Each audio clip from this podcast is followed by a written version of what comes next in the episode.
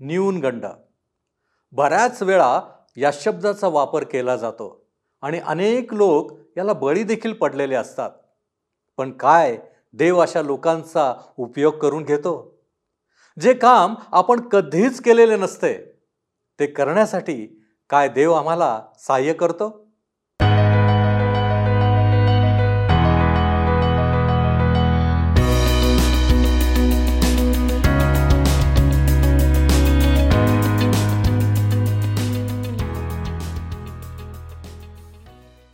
प्रभू येशू ख्रिस्ताच्या मधुर नावात आपणास सलाम.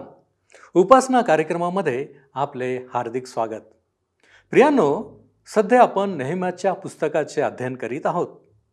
वास्तविक पाहता इस्रायल लोक आता यरुशलेमेच्या कोटाची म्हणजेच संरक्षक भिंतीची डागडुजी करीत आहेत.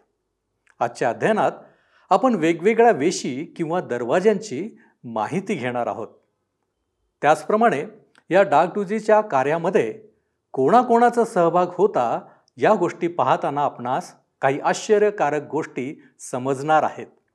तर मग चला प्रियानो आपण आजच्या अध्ययनाची सुरुवात करूया. श्रोत्यानो सहाव्या वचनामध्ये आम्ही जुन्या वेशीविषयी वाचले होते. नेम्याचे पुस्तक तिसरा अध्याय.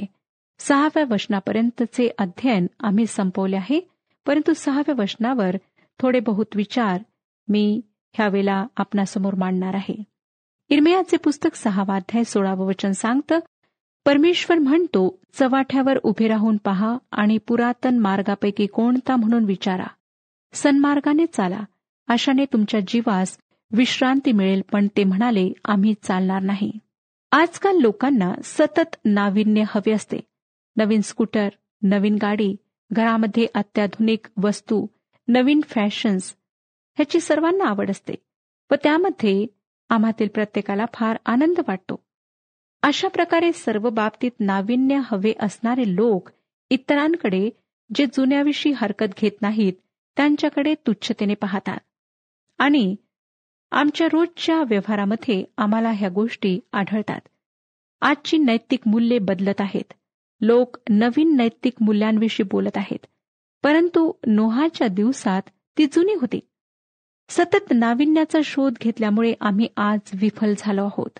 आज अनेक लोक ह्यामुळेच नाशाच्या मार्गावर गेले आहेत. त्यांच्या जीवनात काहीच उद्देश नाही. इरमया आम्हाला सांगतो की आम्ही जुन्या मार्गाची विचारपूस करायला हवी कारण त्यामध्ये आम्हाला विसावा प्राप्त होईल.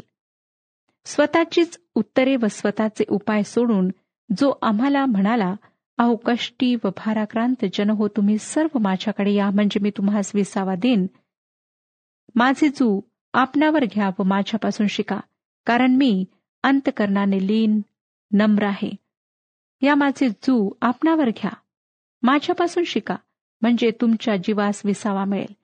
श्रोतनु ख्रिस्तामध्ये आम्हाला विसावा मिळतो. आमच्या मानवी मनाला ऐहिक व भौतिक व यांत्रिक सुखापेक्षा आणखी कशाची तरी गरज आहे? आम्हाला जुन्या मार्गाने जाण्याची गरज आहे? आता पुढचे वचन आम्हाला काय सांगते पहा? आठव्या वचनाचा पहिला भाग सांगतो. त्यांच्या शेजारी सोनारांपैकी उजियेल बिन हरहया याने डागडुजी केली. ही गोष्ट तुम्हाला विलक्षण वाटत नाही काय? एरुश्लेमेच्या भिंतींचे दगड फार मोठे मोठे आणि फार वजनाचे होते. सोनारांना आपल्या दुकानात बसून सोन्याच्या छोट्या छोट्या तुकड्यांवर काम करणे माहीत असते. त्यांना मोठमोठ्या दगडांवर काम करणे कसे माहीत असणार? भिंती पुन्हा बांधण्याचे काम त्याच्यासाठी कठीण होते. तरीही त्यांनी ते केले.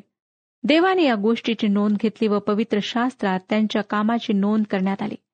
आजही असे काही सेवक आहेत की जे प्रभूसाठी खरोखर त्यागाचे जीवन जगत आहेत आणि ही त्यांच्याकरिता सोपी गोष्ट नाही. अशा गोष्टींची प्रभू नोंद घेतो. आठव्या वचनाचा दुसरा भाग पहा काय सांगतो. त्याच्या शेजारी गांध्यांपैकी हनन्या याने डागडुची केली. त्यांनी रुंद कोटापर्यंत एरुश्लेमेची मजबूती केली. गांधी म्हणजे औषधे बनविणारा. या लोकांना बांधकामाचा तेही संरक्षक भिंती बांधण्याचा काय अनुभव असणार? परंतु या गांध्यांनीही या कामात मोठी मदत केली. देवाने या गोष्टीची नोंद घेतली व ती पवित्र शास्त्रामध्ये नोंदली.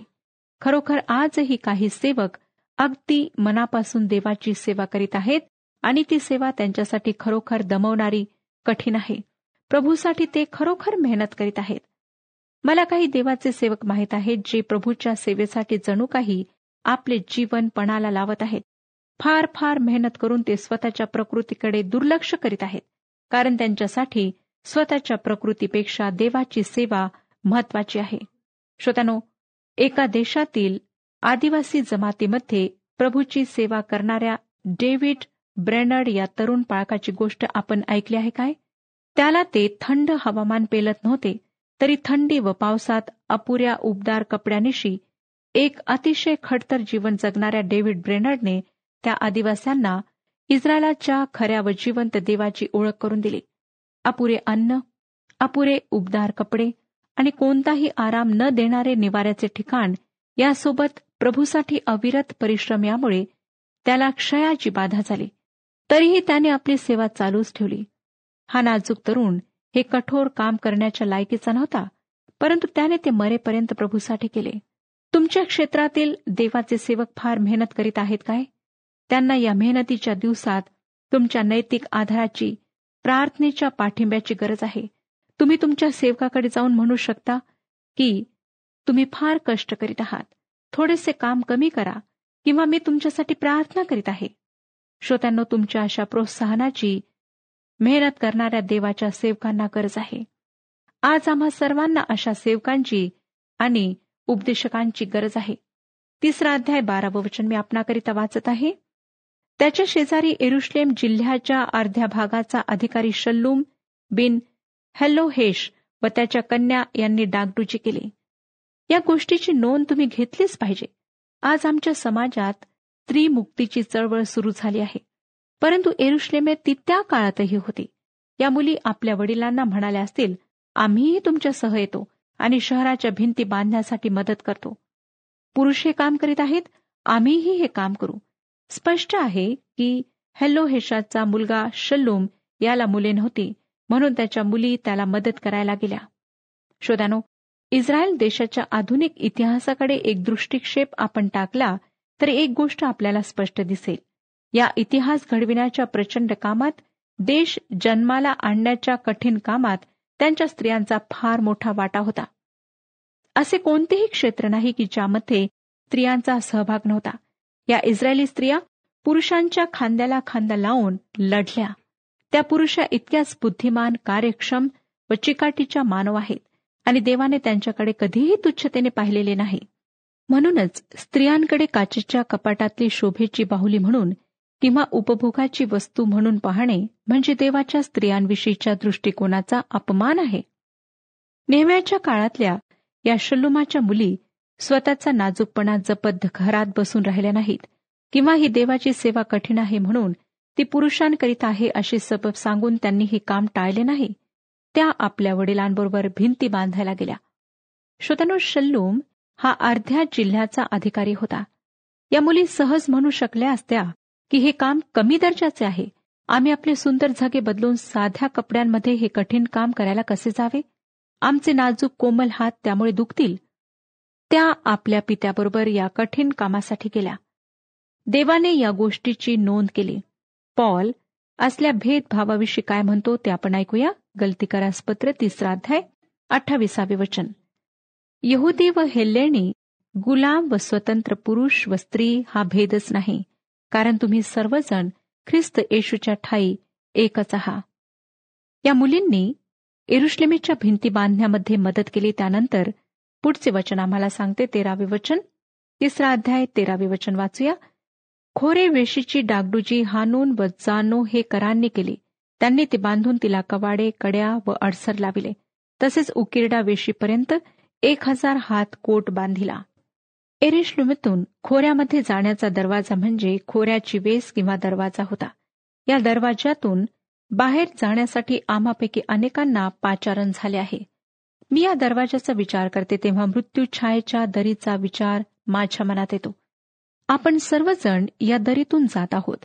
या दरीविषयी दाविदाने तेविसाव्या स्तोत्रात लिहिले आहे. जसे या दरीतून आपण जातो तस तशी ही दरी अरुंद होत जाते. हा दरवाजा नम्रतेचा दरवाजा आहे. प्रभू परमेश्वर कधीकधी आम्हाला कठीण परीक्षांमधून व प्रसंगांतून काही महत्त्वाचे धडे शिकविण्यासाठी नेतो. आम्हाला सांगण्यात आले आहे की विश्वासामुळे आमच्यामध्ये वेगवेगळे सद्गुण विकसित होतात व त्यापैकी सौम्यता व नम्रता हा एक सद्गुण आहे. कलसेकरास पत्रामध्ये ह्याला मनाची नम्रता असे म्हणण्यात आले आहे. त्याचा विकास आम्ही आमच्या मानवी सामर्थ्याने करू शकत नाही.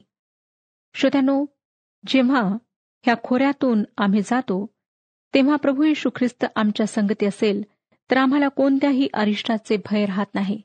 ख्रिस्ताच्या पुनरुत्थानामुळे आम्ही अमरणाच्या मरणाच्या दरीतून जीवनात म्हणजे सार्वकालिक जीवनात पावर जाऊ शकतो. हा खोऱ्याचा दरवाजा आम्हाला काही व्यवहारिक गोष्टी देखील शिकवतो. हा दरवाजा आम्हाला नम्रता शिकवतो. आमच्यावर आलेल्या संकटात उल्हासण्याचे सामर्थ्य आम्हाला ख्रिस्तावरचा विश्वास देतो. आणि या विश्वासामुळे आमच्यामध्ये सद्गुण विकसित होतात. विश्वासामुळे आमच्यात सौम्यता किंवा लीनताही निर्माण होते. नम्रता ही अंतकरणातून यायला हवी.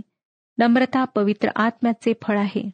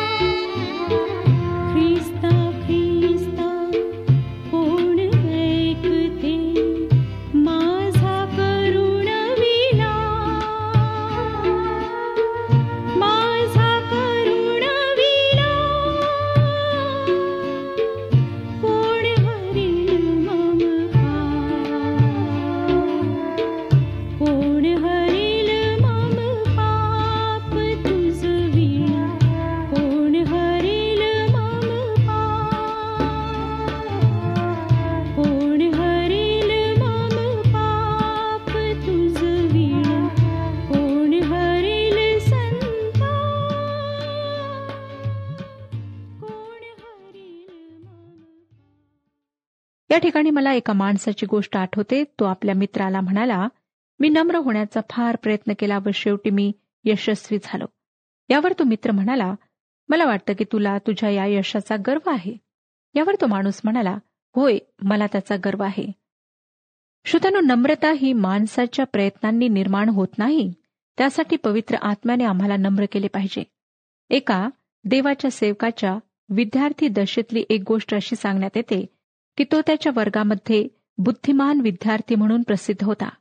एक दिवस त्याला एका ठिकाणी उपदेश करण्यासाठी बोलावण्यात आले. त्याला एक हुशार तरबेज विद्यार्थी म्हणून गणण्यात आल्याने त्याने गर्वानेच धर्मपीठावर पाऊल टाकले. परंतु जेव्हा त्याने उपदेश करायला सुरुवात केली तेव्हा त्याचा फार गोंधळ उडाला. त्याला कळले की अभ्यासिकेत कागदावर उपदेश लिहून काढणे एक गोष्ट आहे व तो उपदेश धर्मपीठावरून इतरांना करणे दुसरी गोष्ट आहे. तो घाबरला व त्याला जे माहीत होते ते सर्व तो विसरून गेला. शेवटी लज्जास्पद रीतीने व ओशाळलेण्यापणाने धर्मपीठावरून तो खाली आला.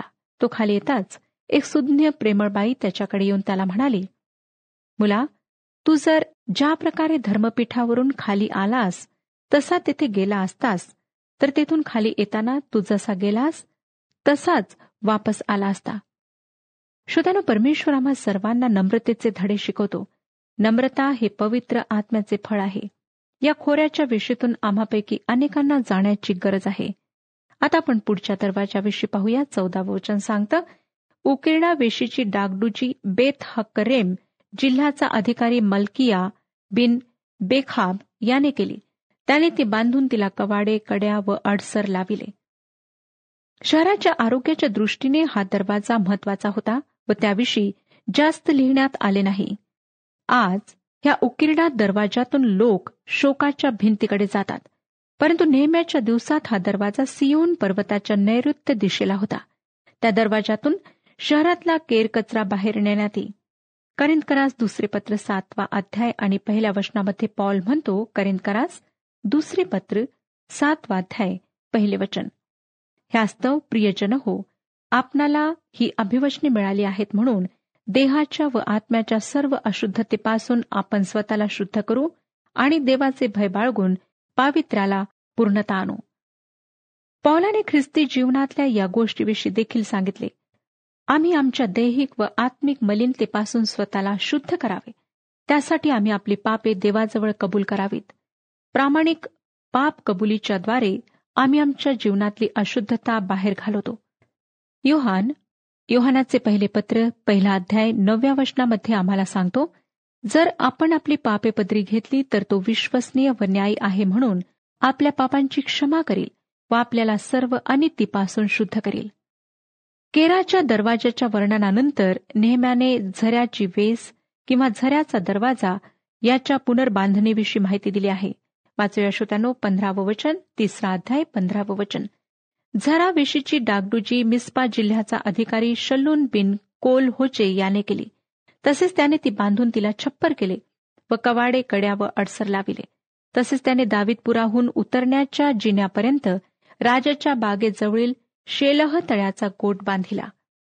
मला वाटतं हा झऱ्याचा दरवाजा प्रभू येशू त्या विहिरीवरच्या स्त्रीला जे म्हणाला त्याकडे बोट दाखवतो.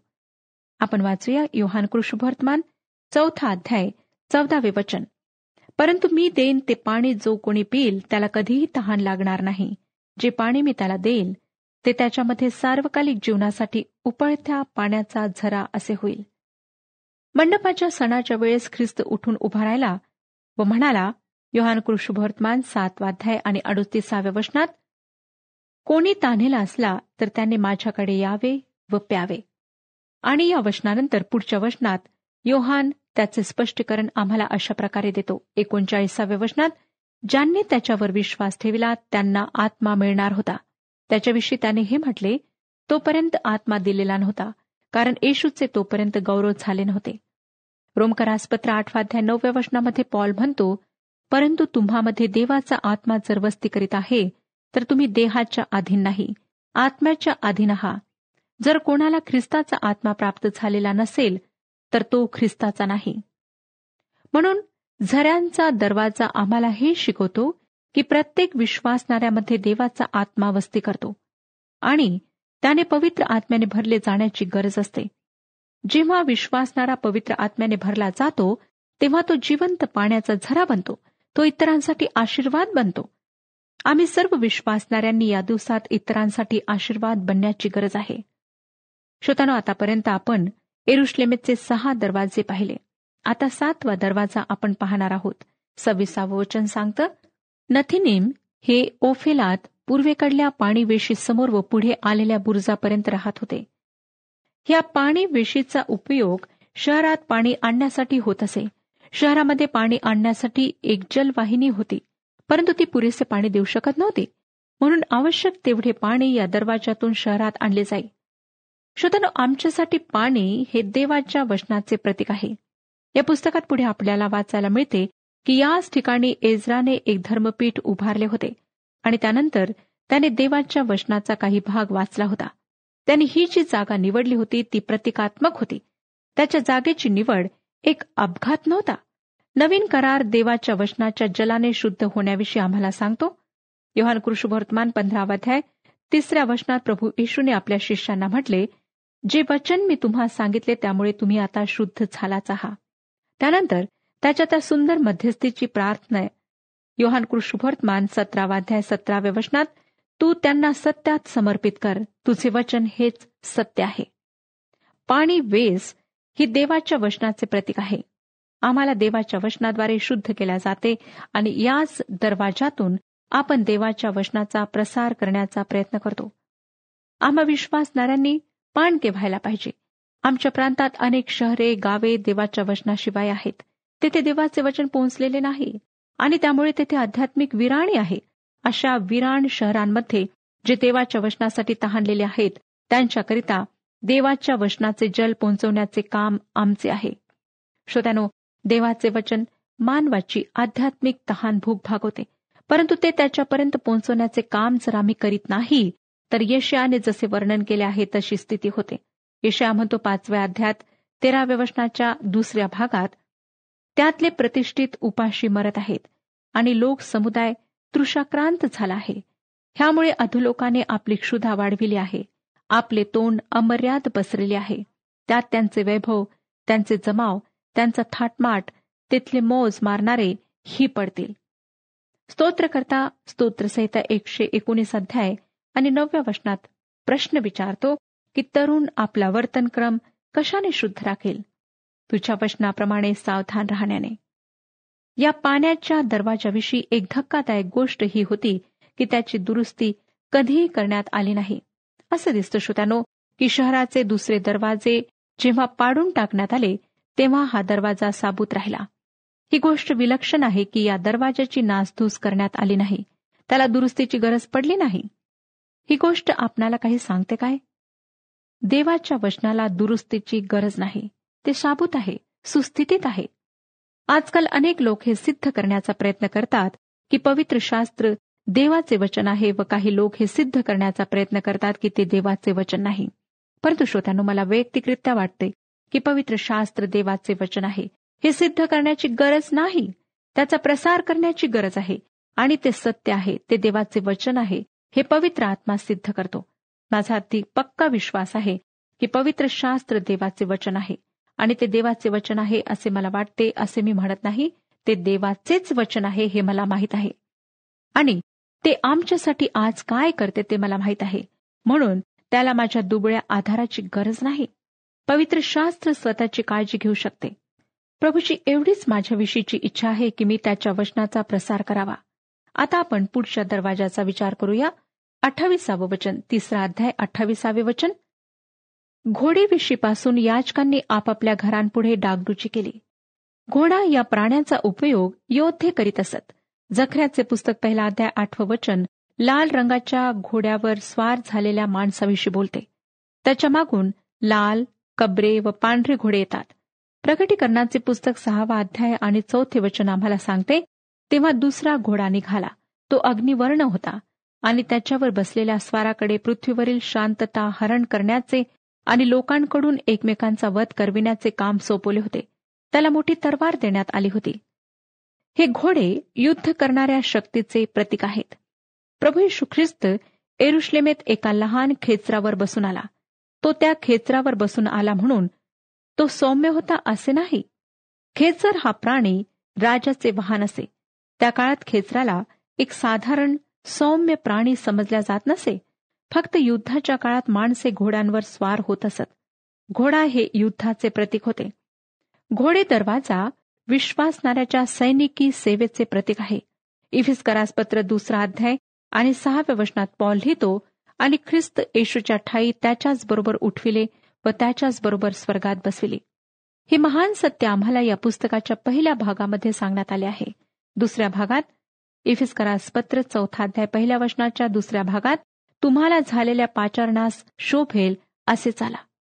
श्रोत्यानो विश्वासणाऱ्यांची मने स्वर्गाकडे लागलेली असली तरी त्यांचे पाय जमिनीला लागलेले आहेत. ते पृथ्वीवर आहेत व या ठिकाणी आम्हाला चालायचे आहे. आमच्या पाचारणास शोभेल असे आमचे चालणे असायला हवे. आम्ही विश्वासणारे देवाच्या वचनाचा प्रसार करतो व त्याच्या पुत्राला अनुसरून चालतो म्हणून आमचे शत्रू अनेक आहेत. कधीकधी ते आमच्यावर उघड टीका करतात. कधीकधी पाठीमागे टीका करतात. आता एकोणतीसावं वचन पहा. त्यांच्या शेजारी सादोक बिन इम्मेर याने आपल्या घरापुढल्या बागाची डागडुजी केली. त्याच्या शेजारी पूर्व वेशीचा द्वारपाळ शमाया बिन शकण्या याने डागडुजी केली. श्रोत्यानो हा दरवाजा पूर्वेकडचा दरवाजा होता. या दरवाजामुळे आमच्या मनात उत्सुकता निर्माण होते. हा दरवाजा शहराच्या पूर्वेकडे होता. आणि ह्या दरवाजाविषयी आम्ही पुढच्या कार्यक्रमामध्ये अधिक माहिती पाहणार आहोत. परमेश्वर आपणा सर्वांस आशीर्वाद देऊ हा कार्यक्रम आपणास आवडला काय? आता आम्हाला एक मिस कॉल करा. आणि आपण पुढील विजेता होऊ शकता.